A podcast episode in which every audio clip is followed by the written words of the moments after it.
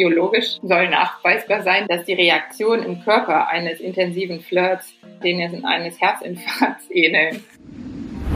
Es gibt auch Weibchen, die davon heillos überfordert sind, wenn zu viele Männchen am Start sind. Das kennt man zum Beispiel von Libellen. Wenn die von zu vielen Männchen angeflirtet werden, dann stellen die sich tot.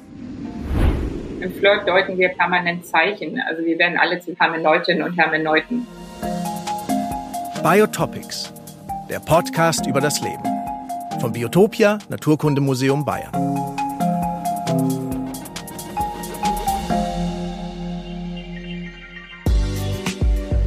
Hi, na? Seid ihr öfter hier? Vielleicht könnten wir ja zu euch, zu mir, zusammen eine kleine Runde, naja, ihr wisst schon, eine Podcast-Folge anhören. Okay, vielleicht doch lieber ganz normal ohne peinliches Anbaggergehabe oder was auch immer ich da eben versucht habe. Ich möchte ja keine hochverdiente Abfuhr von euch. Ich bin Mischa Drautz und sag, wenn ihr netterweise drangeblieben seid, hallo und herzlich willkommen zu einer neuen Podcast-Folge. Diesmal geht's ums Betören, ums Verführen, ja, und vor allem ums Flirten. Und weil wir bei Biotopics ja immer die Vielfalt des Lebens entdecken wollen, schauen wir als erstes in die Tierwelt. Wie machen die denn das mit dem Flirten? Um das rauszufinden, fahre ich als erstes nach Oberschleißheim bei München zu Naturfilmer Robert Siegel. Robert erwartet mich am Waldrand und grinst mich fröhlich an, obwohl ich ihm keine Blumen mitgebracht habe. Robert, du filmst Tiere, du beobachtest Tiere also so genau wie wenig andere. Bei welchen tierischen Flirts warst du denn schon so heimlicher Zeuge? Das ist für einen Tierfilmer das Allerspannendste, Tiere beim Flirten zu beobachten, weil das ist das, wo die Tiere zeigen, was sie können. Hauptsächlich die Männchen, man kennt es von sich selber vielleicht, dass man sich natürlich immer gut präsentieren will, man will gut aussehen, man will gut riechen, man will einfach einen guten Eindruck machen. Kennen wir ja bei Menschen wirklich, bei uns allen. Bei den Tieren machen das aber nur die Männchen, oder was? Bei den Tieren sind es eher die Männchen, die sich anstrengen müssen und die Weibchen, die können aussuchen. Jetzt stehen wir hier erstmal an so einem Waldrandgebiet. Wir hören Vögel zwitschern. Ist das jetzt schon ein Flirten? Erkenne ich das? Ein normaler Vogelgesang oder ein Flirtgesang? Bei vielen sind es, würde ich sagen, Multifunktionsgesänge. Die sagen, hier bin ich, das ist meine Hut, das ist mein Revier, kein anderer ist hier. Und natürlich, wenn die einen schönen Gesang haben, dann finden das die Weibchen ansprechend. Und jetzt im Frühling, man kennt das, äh, die Tage werden länger, das merken auch die Vögel, das spielt dann auch im Hormonhaushalt der Vögel eine Rolle. Und dann werden die ganz wild auf Flirten und fangen an zu singen. Und gerade in der Früh und am Abend kennt jeder bei sich auf dem Nachbardach, da steht dann die Amsel und trällert und singt aus voller Kehle. Und das ist zum einen Reviergesang, aber auch der Flirtgesang, um den Amselweibchen zu zeigen, hier bin ich, wenn du willst, können wir zusammenkommen. Jetzt haben wir hier natürlich keine Amsel da gerade wahrscheinlich.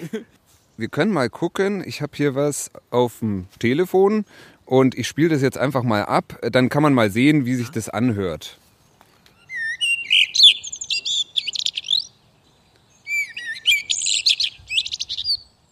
Okay, da flirtet also eine Amsel. Und das Lustige ist, es kann passieren, wenn man sowas abspielt, dass dann tatsächlich auch Amseln antworten. Oh, okay. Das ist ein bisschen gemein fast für die Amsel. Ja, also das sollte man auch nicht machen, weil es stresst natürlich die anderen Amselmännchen. Ja, die denken dann, oh, da ist ein Konkurrent. Da muss ich gleich irgendwie einschreiten, der will in mein Revier eindringen.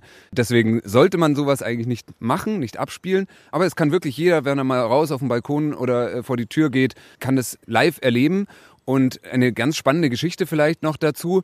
In der Stadt, also viele Vögel haben sich ja an die Stadtleben gewöhnt, aber es gibt natürlich viele Nebengeräusche. Ja? Wir fahren mit unseren Autos rum, äh, wir hupen, äh, Fahrrad klingeln, alle möglichen Geräusche.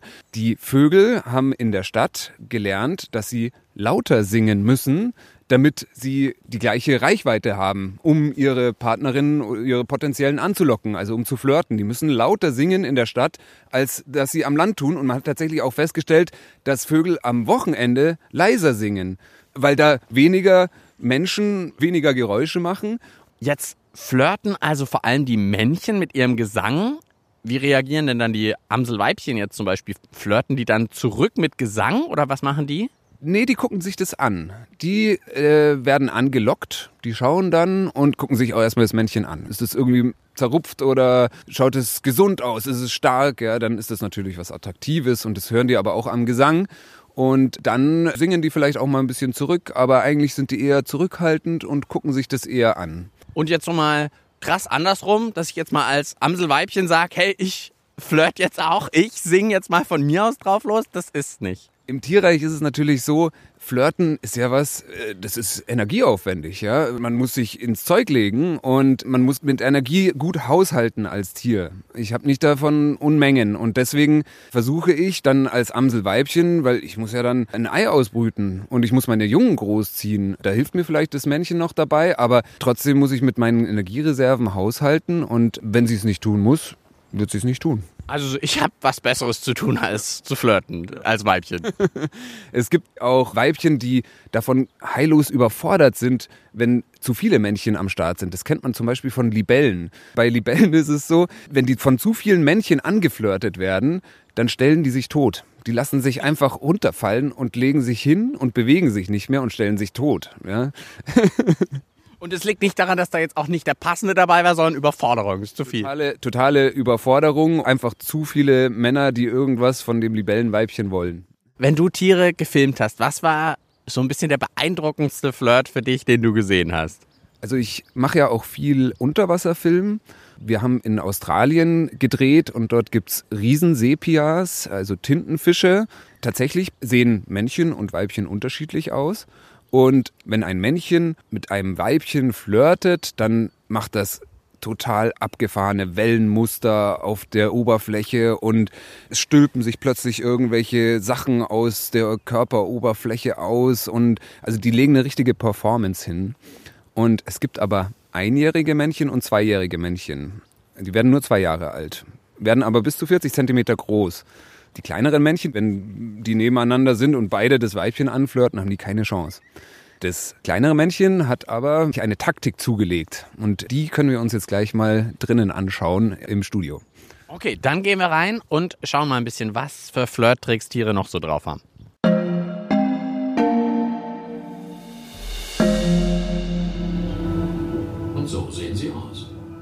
Robert nimmt mich mit in sein kleines Studio, in dem er seine Naturfilme schneidet. Bei seinen Aufnahmen hat er wirklich schon jede Menge Tiere balzen und flirten gesehen. Er zeigt mir eine kleine Auswahl und ich muss schon zugeben, bei den Riesentintenfischen in Australien hat Robert nicht zu viel versprochen. Was die jüngsten Tintenfischmännchen beim Flirten anstellen, ist ziemlich unglaublich. Sie verkleiden sich als Weibchen um den großen Männchen zu entgehen, also um äh, nicht verprügelt zu werden. Und sie wollen natürlich trotzdem das Weibchen beeindrucken. Das heißt, wenn das kleine Männchen zwischen dem großen Männchen und dem Weibchen ist, dann kann es einfach eine Körperhälfte, die zum Männchen hingewandt ist, da täuschen sie vor, sie seien ein Weibchen und haben die gleiche Farbe, die gleiche Körperstruktur wie ein Weibchen. Das Männchen denkt, das große, ah ja, das ist ein Weibchen, das flirte ich an. Und auf der anderen Seite, die zum Weibchen hingewandt ist, da ziehen sie sich an wie ein Männchen und zeigen dem Weibchen, ah, schau mal, hier, ich bin schön, ich bin hübsch. Das ist aber schon Flirten für Fortgeschrittene, muss ich sagen. Höchste Flirtkunst überhaupt. Wenn du jetzt schon so begeistert bist von Unterwasser-Flirt-Aktionen, die du gesehen hast, was war denn noch was, was du erzählen kannst? So eine besondere Art des Flirtens. Es gibt in Japan einen Kugelfisch, der ist relativ klein, ein paar Zentimeter groß. Von dem weiß man immer gefährlich beim Essen. Das ist doch der, wo man immer sagt, oh oh. Richtig, die sind hochgiftig, deswegen haben sie auch nicht so viele Feinde. Aber sie sind ansonsten eigentlich sehr unspektakuläre Tiere, halten sich viel auf so sandigem Meeresgrund auf. Und es gab ein sehr, sehr großes Rätsel in der Wissenschaft. Man hat komische Strukturen auf dem Meeresgrund entdeckt. Kreise von ein paar Meter Durchmesser. Kleine Sandburgen sozusagen. Kleine Sandburgen unter Wasser, aber das ist ja die hohe Kunst eigentlich. Wer soll sowas bauen, ja? Und dann hat man irgendwann entdeckt, ach, das ist ein kleiner Kugelfisch, der das macht. Und das macht das natürlich nur, um sein Weibchen zu beeindrucken und baut tagelang an dieser wunderschönen Skulptur eigentlich, nur um das Weibchen zu beeindrucken. Jetzt haben wir auf jeden Fall schon, es wird gebaut, es wird gesungen, performt. Was gibt's denn noch? Geruch, glaube ich, oder? Ist im Tierreich bestimmt auch, dass ich mit einem Geruch flirten möchte, mit einem besonderen Duft? Gerade Krebse, Schnecken, aber auch bei vielen Säugetieren geht das natürlich über den Geruch. Betörende Gerüche einer Schnecke. Hätte ich jetzt nicht unbedingt bei der Schnecke gedacht. Auf jeden Fall. Nein, das ist für die ganz wichtig. Man muss sich ja überlegen, mit welchen Sinnen kann denn die andere Schnecke überhaupt wahrnehmen, dass mich der jetzt anflirtet, ja? Die hat ja jetzt nicht so hochentwickelte Augen wie wir. Auch der Tastsinn, ja, so eine Schnecke muss ja die andere Schnecke erstmal finden. Da ist einfach die beste Option, man riecht gut. Was ich noch auch in einem Tierfilm mal gesehen habe, war die Listspinne, die, glaube ich, wie so ein Geschenk macht. Also das Männchen fängt eine Fliege, verpackt die schön, auch schönes Geschenkpapier sozusagen, also wahrscheinlich eher einfach Spinnenseide drumherum. Und dann präsentiert sozusagen das Männchen dem Weibchen ein Geschenk, eine Fliege. Geschenke sind sehr weit verbreitet im Tierreich und immer gern genommen. Die Listspinne ist da sehr speziell, die bringt dann das verpackte Geschenk. Das Weibchen, wenn es denn anbeißt, nimmt. Toller Begriff da natürlich. Vielleicht kommt's daher. Dann nimmt es dieses Geschenk an und wird dann ein bisschen was von naschen. Und wenn es aber was übrig lässt, die Listspinne ist wirklich listig und nimmt die Reste tatsächlich wieder mit für das nächste Weibchen. Ist Flirten aber schon immer zielgebunden bei den Tieren. Die machen jetzt nicht einfach, ich flirt einfach mal so ohne Hintergedanke. Tiere stecken unheimlich viel Energie in diese Flirtaktionen. Und ein Tier, das in der Wildnis lebt, kann sich sowas nicht leisten, sowas zum Spaß zu machen. Der Hauptgedanke bei Tieren ist eigentlich immer die Fortpflanzung.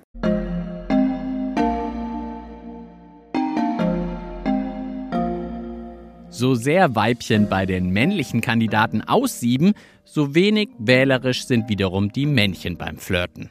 Da dominiert das Prinzip, je mehr Chancen, desto besser.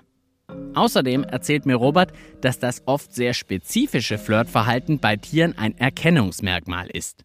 Ein bestimmter Geruch, ein besonderer Gesang, ein einzigartiges Verhalten. Das garantiert, dass man sich innerhalb der Art erkennt und paart. Bei Nilpferden kann ich mir jetzt nicht vorstellen, dass es eine Verwechslungsgefahr geben könnte. Sie haben trotzdem ein einmaliges Flirtverhalten. Auch das zeigt mir Robert in Bild und Ton. Das Nilpferdmännchen wirbt um die Aufmerksamkeit der Weibchen, indem es kackt und gleichzeitig wild mit seinem Stummelschwanz hin und her wedelt, sodass das Ganze möglichst weit durch die Gegend fliegt. Wer den beeindruckendsten, ich nenne es jetzt mal Kackpropeller vorführt, dem kann keine widerstehen. Nun ja,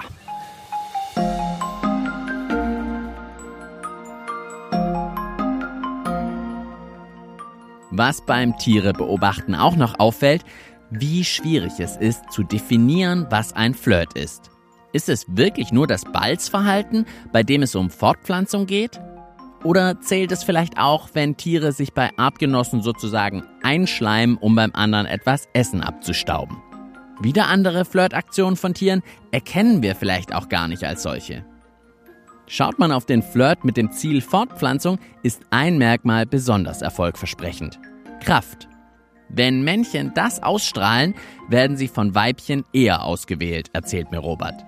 Einfach aus dem Grund, weil da die Wahrscheinlichkeit am größten ist, dass die Nachkommen gute Überlebenschancen haben, was wiederum die Weitergabe der eigenen Gene sichert.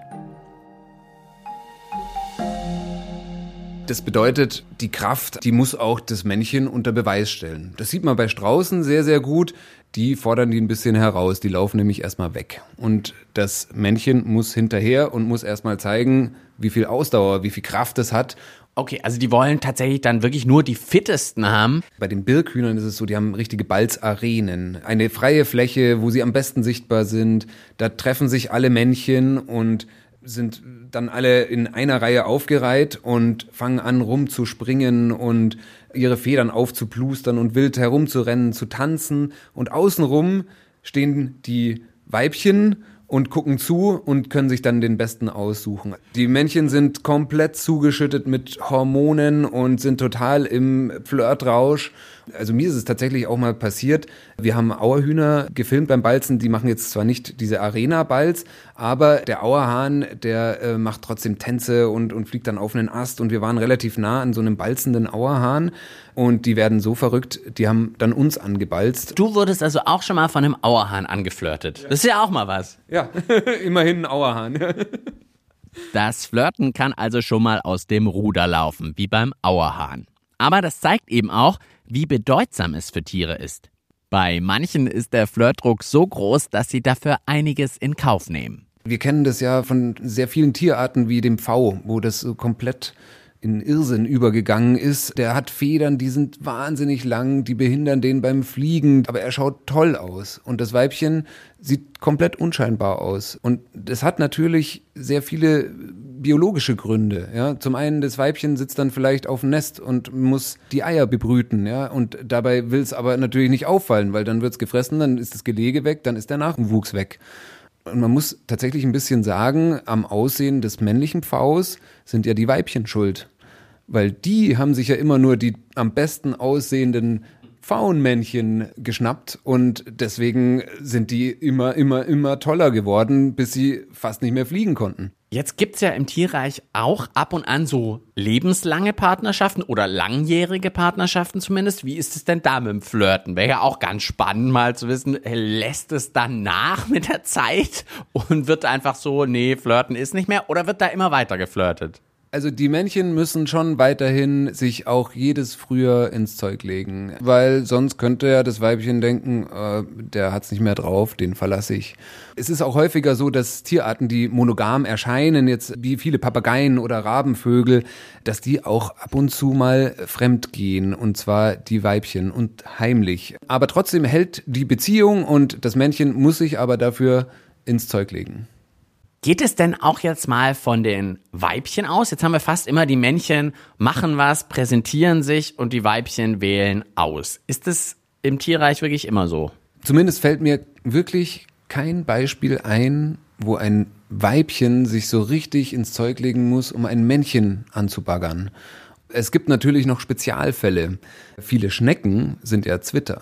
Das heißt, die sind gleichzeitig Männchen und Weibchen. Da ist natürlich dann die Frage, wer flirtet wen an. Und da gibt's bei Weinbergschnecken einen sehr interessanten Mechanismus. Die besitzen einen Liebespfeil. So ein bisschen amormäßig. Richtig. Man kann diesen Liebespfeil, ich bin ja Biologe und in biologischen Grundkurs, da präpariert man dann auch mal so eine Weinbergschnecke und habe den mal rauspräpariert. Und das ist ein winzig kleines Pfeilchen aus Kalk und der fliegt jetzt nicht durch die Luft, also die Schnecke äh, schießt nicht die andere Schnecke mit dem Pfeil ab, aber sie rammt der anderen Schnecke den Liebespfeil rein. Man hat zuerst immer vermutet, dass es so, auch so eine Art Brautgeschenk ist, weil dieser Pfeil enthält Kalk und eine Schnecke braucht viel Kalk um ihre Schale aufzubauen. Und sie braucht aber auch Kalk für die Eier. Die haben nämlich auch ein ganz dünnes Kalkhäutchen drumrum. Irgendwann hat man dann aber herausgefunden, dass es eher ein Mittel zur Geburtenkontrolle ist, dass sich dadurch die Empfängerschnecke aussuchen kann, welche Spermien sie tatsächlich für ihre Nachkommen zulässt und welche nicht. Und habe ich dann mehrere Pfeile als Weinbergschnecke oder ist er dann weg? Der ist natürlich erstmal weg, den muss ich aber nachbilden. Okay, also das kann ich dann wieder. Aber wenn ich den jetzt sozusagen reingerammt habe und die will dann nicht oder der andere, je nachdem bei den Schnecken geht ja beides sozusagen, dann habe ich halt Pech gehabt erstmal. Muss ich erstmal wieder nachproduzieren. Genau. Abgedreht, was für eine Vielfalt, oder? Wieder bei dem Flirten. Es ist total verrückt.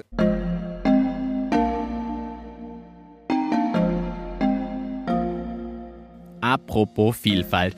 Auf einmal fallen Robert doch noch Tiere ein, bei denen die Weibchen das Flirtzepter in die Hand nehmen.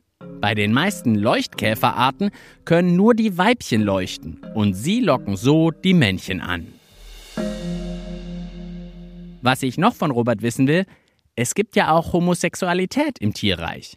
Wird da also einfach geflirtet um des Flirtens willen?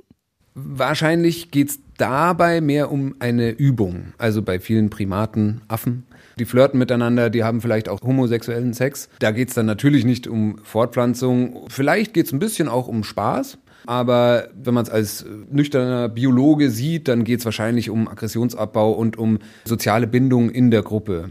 Gibt es noch irgendwas, was du mal als Naturfilmer erleben würdest, wo du gerne dabei wärst, was du bisher noch nicht geschafft hast, irgendwie den Flirt Also den allertollsten Flirtvogel, den ich auf jeden Fall äh, mal sehen will, ist der Leierschwanz. Ist ein Vogel in Australien, sehr groß, sehr spektakulär. Und dieser Vogel hat eins der tollsten Lautrepertoires im äh, gesamten Vogelreich und ist ein König im Geräusche nachmachen. Da stinkt ein Papagei dagegen ab. Also was der einmal gehört hat, kann er dann. Ja. Ich zeig dir jetzt vielleicht mal kurz ein Geräusch und du kannst mir sagen, ob du das für ein Vogelgeräusch halten würdest. Robert geht hier mal an seine große Anlage hier und spielt uns was vor von einem Film.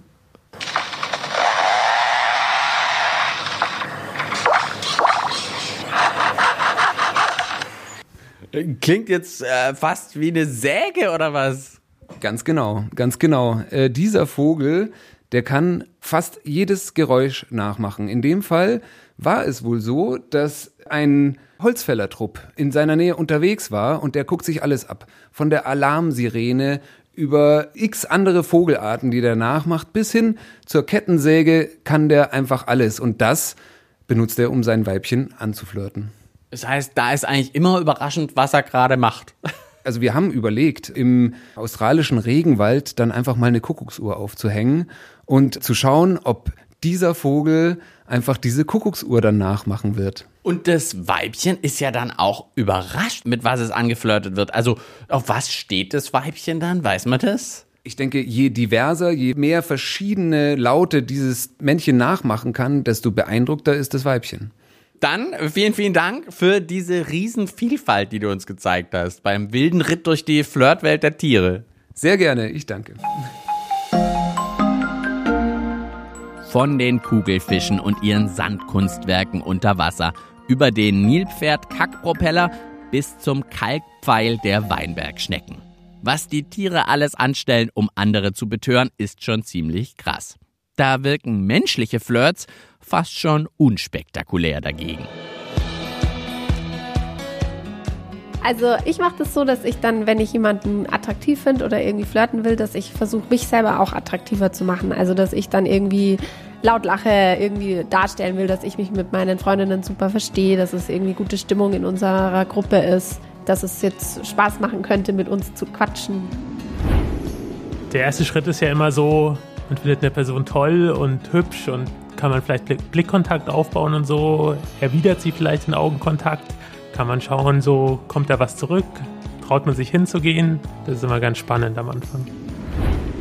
Also mir fallen da total blöde Flirtsprüche ein, zum Beispiel, hast du dir wehgetan, als du vom Himmel gefallen bist? Also was ist denn das für ein blöder Spruch? Flirten ist irgendwie so ein, weiß nicht, einen Necken, einen Shakern, den anderen aufziehen, aber jetzt nicht böse, sondern irgendwie auf eine nette Art und Weise, um ihn einfach so ein bisschen rauszukitzeln und zu gucken, wie reagiert er und wie reagiere ich dann wieder und ja, macht Spaß. Naturfilmer Robert hat mir ja klar gemacht, dass bei tierischen Flirts das Ziel eigentlich fast immer die Fortpflanzung und die Weitergabe der eigenen Gene ist. Bei Menschen spielt es auch eine Rolle, aber das ist sicher nicht die ganze Wahrheit. Was beeinflusst uns Menschen noch beim Flirten? Um dem nachzugehen, spreche ich jetzt über den Laptop mit Barbara Nagel. Sie lebt in den USA an der Ostküste. Die Literaturwissenschaftlerin ist außerordentliche Professorin an der Uni in Princeton und beschäftigt sich viel mit kulturellen Einflüssen auf unsere Gesellschaft. Also wie zum Beispiel Literatur und Filme uns prägen. Barbara hat also nochmal einen ganz anderen Blick auf die Sache. Zum Thema Flirt forscht Barbara deshalb so gerne, weil sie, wie sie sagt, fasziniert ist von Momenten, in denen die Souveränität zerbröselt.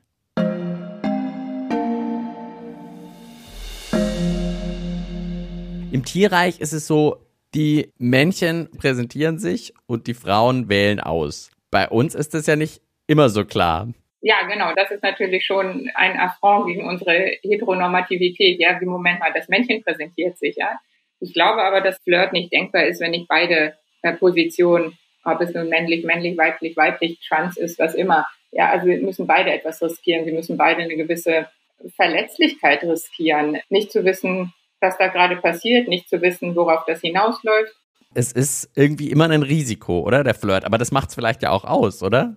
Das Risiko sollte nicht darin bestehen, jetzt Sorge zu haben, wird er womöglich übergriffig oder wird die womöglich übergriffig, sondern sollte daran bestehen, und ich bin daran auch ganz schlecht, ja, also jetzt äh, Ungewissheit auszuhalten. Also eben die Frage, flirten wir, ist absolut to the point, also charakteristisch für die Situation. Denn sobald man weiß, dass man geflirtet hat, also was weiß ich, miteinander im Bett liegt, ist der Flirt natürlich vorbei. Aber das macht natürlich auch das Melancholische des Flirts aus. Dass, wenn es ein Flirt war, man dann noch Jahre später sich die Frage durch den Kopf gehen lassen könnte, war das ein Flirt? In der Zauberberg führt das dazu und es ist also sagenhaft komisch, wie man das da aufzieht. Dass Hans Kastorp, der Kaufmann ist, die ganze Zeit die Blicke von Madame Chauchat zählt. Wie oft hat sie mich angeguckt? Ich habe das früher auch in der Schule gemacht mit Strichlisten, ja. Das wird dann eben ein sehr mechanischer und sehr ungelenker Flirt. Wenn ich mir jetzt überlege, im Tierreich scheint mir das Ganze zumindest ein bisschen klarer zu sein. Also da gibt es so klare Sachen, okay, entweder ich mache es durch Gesang, das Nilpferd macht es durch einen Kackpropeller sozusagen fast schon, die anderen machen es durch Geruch und alles mögliche, da ist das irgendwie so vorgegeben. Bei uns Menschen scheint das alles ein bisschen schön vielfältiger, aber natürlich auch dadurch viel komplizierter und unklarer zu sein. Also ich habe hier ein Princeton-Seminar für Erstsemestler angeboten zu der Frage, ist es Flirt oder ist es Verführung? Und da war dann also ein Aha-Moment für mich, dass die Studenten sich erstmal dafür eingetragen hatten, weil sie wissen wollten, was Flirt ist. Und es stellte sich dann eben raus, dass ich mir überhaupt nicht, also der medialen Veränderung wirklich bewusst war.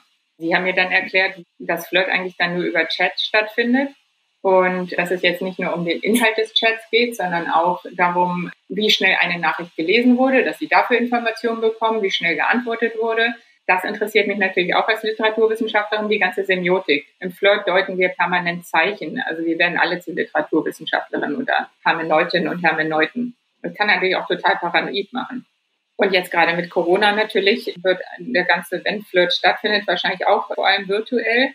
Gesichter können wir immer weniger lesen, ja, wegen Masken. Ich glaube, erstmal gibt es zurzeit eine Verarmung von Möglichkeiten und eine Erweiterung im medialen Bereich diese Veränderung durch neue Medien ist ja schon sehr prägend. Lass da noch mal kurz bleiben.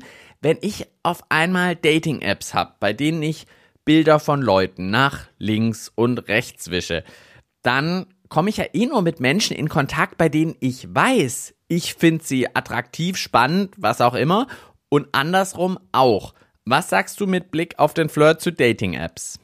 Ich will die jetzt überhaupt nicht verteufeln.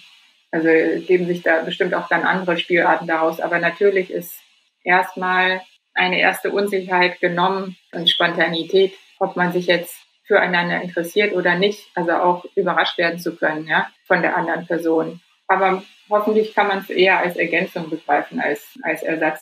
Ich habe etwas Ähnliches als einen Studenten gefragt und er sagte also, wenn er Grinder ja benutzt, um jemanden zu treffen, dann läuft das eben sehr schnell, da ist kein Flirt und der Flirt findet in dem Moment statt, in dem er und der andere Mann oder junge Mann sich entscheiden, wollen sie sich nochmal treffen. Also dass das das einzige Zeitfenster sei, in dem so etwas wie Flirt stattfinden könne. Trotzdem an sich, was gehört für dich denn zu einem Flirt dazu? Was macht den aus? Risiko, ja, ein gewisses Tabu, eine Schwelle, die überschritten werden muss. Natürlich irgendwie Attraktion, ja, aber es könnte auch Attraktion muss jetzt nicht Attraktion der Person sein, kann auch Attraktion der Situation sein. Ungewissheit, also Unsicherheit, wie sich das jetzt entwickelt, ähm, eine gewisse Überraschung und Genuss, aber ein Genuss, der eben nicht auf die Zukunft gerichtet ist, also kein planendes, vielleicht heirate ich die oder den mal, sondern ja, eine Fähigkeit, und das ist so schwer, im Moment zu sein und etwas zu versuchen. Auch eine Zugewandtheit, oder? Also ich muss irgendwie mich auf diesen Moment einlassen, oder? Absolut. Ja. Äh, jetzt gibt's ja so Flirt-Akademien, die mehr oder weniger sagen, hey, das sind die Flirt-Tipps, mit denen das immer gut gelingt. Was sagst du denn dazu? Es ist nicht immer trennscharf, aber ähm, es wäre Verführung, ja. Das heißt also Verführung eben, was immer zielgerichtet ist, jemanden zu etwas bringen zu wollen. Ich will jetzt auch gar nicht so moralisieren, aber es wäre jetzt einfach konzeptuell anders als Flirt. Und moralisieren kann man werden, eben, wenn man sich solche Pickup-Artist-Anweisungen anguckt, also wie oft zum Beispiel äh, Technik, die neu beschrieben wurde, Nagging eingesetzt wird, heißt es im Englischen. Also jemanden, in dem Fall, das ist ja immer sehr gegendert, also klischeehaft, der Frau erstmal das Gefühl zu geben, dass sie unattraktiv ist, damit sie dann umso dankbarer sein soll, ne, dass man sich ihr allmählich zuwendet, äh, um sie dann in die Kiste zu bekommen. Das wäre so das Gegenbild. Also Verführung ist für dich ja eher dann ein negativer Begriff, oder? Und Flirt ist der positive, oder wie ist da genau der Unterschied? Flirt wäre eben, wie du auch sagtest, zugewandt, ja, dem Moment zugewandt, äh, einander zugewandt. Und Verführung hat immer eine politische Dimension, ist hierarchisch, ja, indem man eine Person zu etwas bringen will. Aber das heißt nicht, dass Verführung sich nicht auch in Flirt verwandeln kann, wenn das schief geht, ja, oder Flirt in Verführung. Wir denken natürlich, also als Deutsche denkt man bei Verführung vermutlich in erster Linie an Propaganda, Leni Riefenstahl, Triumph des Willens und die Entschuldigung, dass man ja nur vom Führer ja, verführt wurde. Das wäre natürlich hochproblematisch. Also sowohl als politisches Phänomen in Propaganda als auch als Freispruch, ja, ein, ein Volk der Verführten gewesen zu sein. Ja, spannend. Wie man auf einmal beim Sprechen übers Flirten auf die Verführung in der Nazi-Zeit kommt. Aber wir gehen jetzt vielleicht doch wieder weg von der Verführung und konzentrieren uns aufs gemeinsame positive Flirten. Und zwar mal für dich persönlich. Was macht einen guten Flirt aus? Ich will ein schönes Gespräch haben und gerne auch absurd. Aber ein Flirt muss ja nicht immer ein Gespräch sein, oder? Nein, nein. Bei Blicken bin ich aber schlechter. ja, klar. Da muss man aber erstmal jemanden angucken können. Aber das ist doch auch schön, dass man so verschiedene Möglichkeiten hat. Also mit Gestik natürlich auch. In der Hinsicht finde ich schade, dass man nicht mal raucht. Wenn man sich die Filme des Neorealismus anguckt oder Nouvelle Vague, da wird so viel durch, durchs Rauchen geflirtet muss man sich überlegen, also ist es jetzt die Art, wie man sein Handy hält, also keine Ahnung, aber welche sind dazugekommen und welche sind verloren gegangen.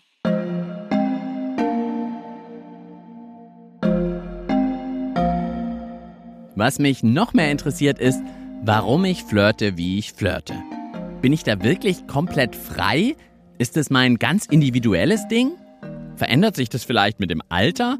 Oder liegt es doch eher an der Sprache, an den Orten, am Zeitgeist? Wenn man länger drüber nachdenkt, merkt man, was da alles reinspielen könnte. Vielleicht etwas genereller. Was gibt's für gesellschaftlich-kulturelle Einflüsse, die unser Flirtverhalten prägen? Ich frage Barbara, was sie dazu denkt. Also ich müsste vor, vorweg sagen, dass es eben ein sehr westlicher Blick ist, den ich habe oder den ich darauf hätte. Obwohl einer der schönsten Filme, also den ich kenne über Flirt, In the Mood for Love von Wong Kar Wai ist ich weiß noch, als ich in The Mood for Love das erste Mal sah, war ich enttäuscht, weil es kam nie zu dem Punkt, wo es Sex gegeben hätte oder wo man gewusst hätte, ja, sie kommen zusammen, sondern es ist eben der Genuss an Bildern, der Genuss der Musik, Blicke, ja. Also man könnte diesen Film als asexuell bezeichnen, aber nur, wenn man eben Sexualität sehr eng auffasst und nicht auch im Genuss von Bildern, im Genuss von Musik begreifen würde. Okay, dann vielleicht nochmal unsere westlichen gesellschaftlich-kulturellen Einflüsse. Naja, also ich meine, westliche Sicht ist durch Kapitalismus geprägt.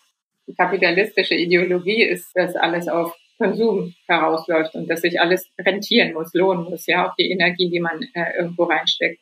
Würden die Tiere ja auch erstmal sagen. Die Tiere sagen auch, wenn da schon viel Energie aufgewendet wird, dann wäre auch gut, wenn es klappt. Ich habe dazu noch kein Tier interviewt, wirklich. Also wie gesagt, ich bin da immer skeptisch, ob das unsere Brille ist, auch durch die wir die Tiere ansehen. Also gut, Kapitalismus, Effizienzstreben als großer Einfluss. Was noch? Wir hätten in unserem Kulturkreis natürlich mit Gender zu tun, ja, und bestimmten Rollenerwartungen, weswegen wir überrascht sind, ja, wenn im Tierreich eben die Männchen die farbenprächtigen Federn haben etc. oder sich präsentieren. Mein Mann ist immer fürchterlich enttäuscht, ja, was, was Männermode angeht. Er sagt mir, ich hätte so gerne bunte gemusterte Hosen. Warum darf ich nicht oder warum gibt es so wenige? kann ich vollkommen verstehen. Und das ist natürlich alles willkürlich. Wie sehr prägen uns denn beim Flirten noch diese alten Klischee-Geschlechterrollen? Der Mann will protzen mit dem fetten Auto oder so und die Frau ist eher passiv, lässt sich ansprechen. Ist es immer noch in der Gesellschaft verankert? Das müsste doch eigentlich im Zuge von immer mehr Gleichberechtigungsbestrebungen und immer mehr nicht heterosexuell lebenden Menschen irgendwie Geschichte sein. Gibt es diese alten Rollenbilder deiner Meinung nach noch? Wenn es so wäre, dann wäre es sehr langweilig. Und dann sind die Leute selber schuld. Wenn ich sage Flirt, ja, Flirt ist wie Spiel. Und Spiel, ja, hat mit Kreativität zu tun. Kreativität wiederum braucht auch Regeln. Denn also freilaufende Kreativität führt auch zu nichts. Dann könnte man natürlich sagen, dass diese Korsette, ja, diese Geschlechterkorsette auch wieder etwas ermöglichen, also ein Spiel mit diesen Rollen. Nur finde ich die ziemlich begrenzt. Aber wir kommen natürlich nicht einfach aus diesen Rollen heraus. Also wenn ich mich jetzt als Frau im Flirt aktiv verhalte, dann kann genau das also schon ein Risiko ja darstellen, auch für den Gegenüber, der oder die Angst davor bekommt. Aber mir kam das immer sehr künstlich vor und nicht der Realität entsprechend, diese Vorstellung. Der eine ist aktiv im Flirt, der andere passiv. Mir ergibt das schon strukturell keinen Sinn. Bei der Verführung wieder, ja, da ergibt das Sinn. Eine Person ist passiv, eine aktiv beim Flirten, wie gesagt, man muss ja irgendwie auch Zeichen aussenden. Wenn keine Zeichen kommen, kann man sich ziemlich sicher sein, dass man gerade belästigt. Und noch eine gesellschaftliche Prägung, die deiner Meinung nach unsere Art des Flirtens beeinflusst? Diese Erwartung, Ehe und Kleinfamilie. Also, dass das das Ziel sein muss, ja, für jedes Märchen ein Prinz zu bekommen, eine Prinzessin. Also, unsere Geschichten und wie wir Geschichten erzählen, sind immer auf ein Ziel ausgerichtet. Und dieses Ziel ist eben für gewöhnlich Heirat. Und da ist dann der Flirt eben höchstens als Vorspiel, als Vorstufe denkbar. Machen wir uns den Flirt dadurch auch so ein bisschen kaputt, sage ich fast schon? Ja, das ist ja, also ich meine, ich bin auch verheiratet, ja, das ist wirklich eine Frage. Kann man in der Ehe flirten? Ein Philosoph Stanley Cavell, auch Psychoanalytiker, hat sich damit auseinandergesetzt in einem Buch über The Comedy of Remarriage, also die Komödie des Wiederheiratens. Ich hoffe, das ist möglich, auch in der Ehe zu flirten. Ich hoffe, es ist möglich, äh, ja, zwischen älteren Leuten zu flirten für die Psychoanalyse war immer die Frage, können Kinder flirten? Hat zu Freuds Verführungstheorie geführt. Also wenn wir, wenn wir sagen, dass Kinder auch flirten, heißt das dann gleich, dass sie, dass sie Sex wollen? Nein, natürlich nicht. Aber eben da wird es hochproblematisch. Wenn Tiere flirten, ist bis auf bei wenigen Ausnahmen das Ziel immer Fortpflanzung. Bei uns Menschen, wenn man allein schon die vielen Beziehungskonstellationen sieht, die kein Kind zusammenzeugen können, ist es ja sehr offensichtlich nicht so. Ich könnte mir vorstellen, dass es viele Arten von Flirten gibt, die wir gar nicht als solche erkennen würden, weil wir so begrenzt sind in unserer Vorstellungskraft. Also wer sagt, dass man nicht mit Büchern flirten kann, ja, oder mit Vorstellungen flirten kann? Süßigkeiten, Genuss. Aber da müsste man sich dann fragen, also ist nicht unser Begriff von Libido viel zu begrenzt? Also wer sagt, dass eben Erotik oder auch Flirten nur zwischen Menschen denkbar ist? Oder eben das Flirten nur das ist, was dazu führt, dass die zwei Tiere sich fortpflanzen. Finde ich total spannend. Also eigentlich würdest du auch dann sagen, hey, wir sollten das Flirten viel breiter sehen, oder? Ja, vielleicht würden sich dann auch viele Menschen weniger defizitär empfinden. Das ist auch interessant. Also biologisch soll nachweisbar sein, dass die Reaktion im Körper eines intensiven Flirts denen eines Herzinfarkts ähneln. Und das ist natürlich auch noch ein Punkt, habe ich gar nicht erwähnt. Aber Flirt hat viel mit Humor zu tun also es geht ja auch drum, da so eine gewisse Lockerheit zu behalten, oder? Weil ich meine, wenn ich beim Flirten reingehe und dann denke ich schon fast, oh Gott, ich werde jetzt zu so einer Art Selbstdarstellung gezwungen, fast wie beim Bewerbungsschreiben fühlt man sich manchmal irgendwie so äh, für einen Job, so ist es irgendwie beim Flirten, aber das ist wahrscheinlich nicht unbedingt das richtige Flirtgefühl dann. Ach, ich weiß nicht. Ich meine, wie gesagt, das kann ja auch unglaublich charmant sein, wenn man merkt, der andere, die andere, das andere wird da gerade nervös.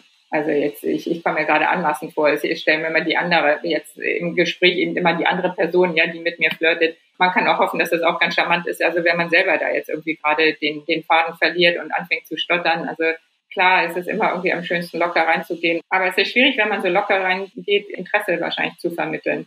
Ganz ohne Anzeichen von Interesse geht eben auch ein Flirt nicht.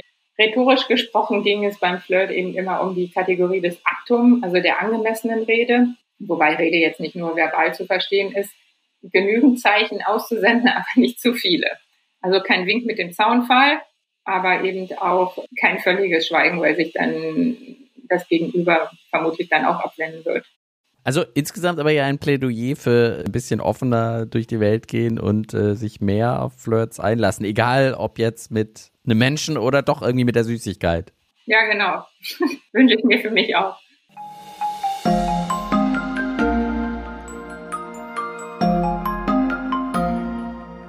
Ich find's immer wieder krass. Da schaut man auf einen kleinen, wunderbaren Ausschnitt im Leben, aufs Flirten und kommt dabei dann doch aufs große Ganze. Rollenerwartungen beiseite schieben, sich einlassen, was riskieren und Unsicherheit aushalten. Es genießen, sich überraschen lassen, das Ganze mit Humor nehmen. Wahrscheinlich sollte man so nicht nur den nächsten Flirt angehen, sondern gleich das ganze Leben. Ich nehme das auf jeden Fall mal vor und ihr flirtet fröhlich und kreativ, wo immer ihr wollt. Bis zum nächsten Mal, sagt Mischa Drautz. Biotopics, der Podcast vom Biotopia Naturkundemuseum Bayern.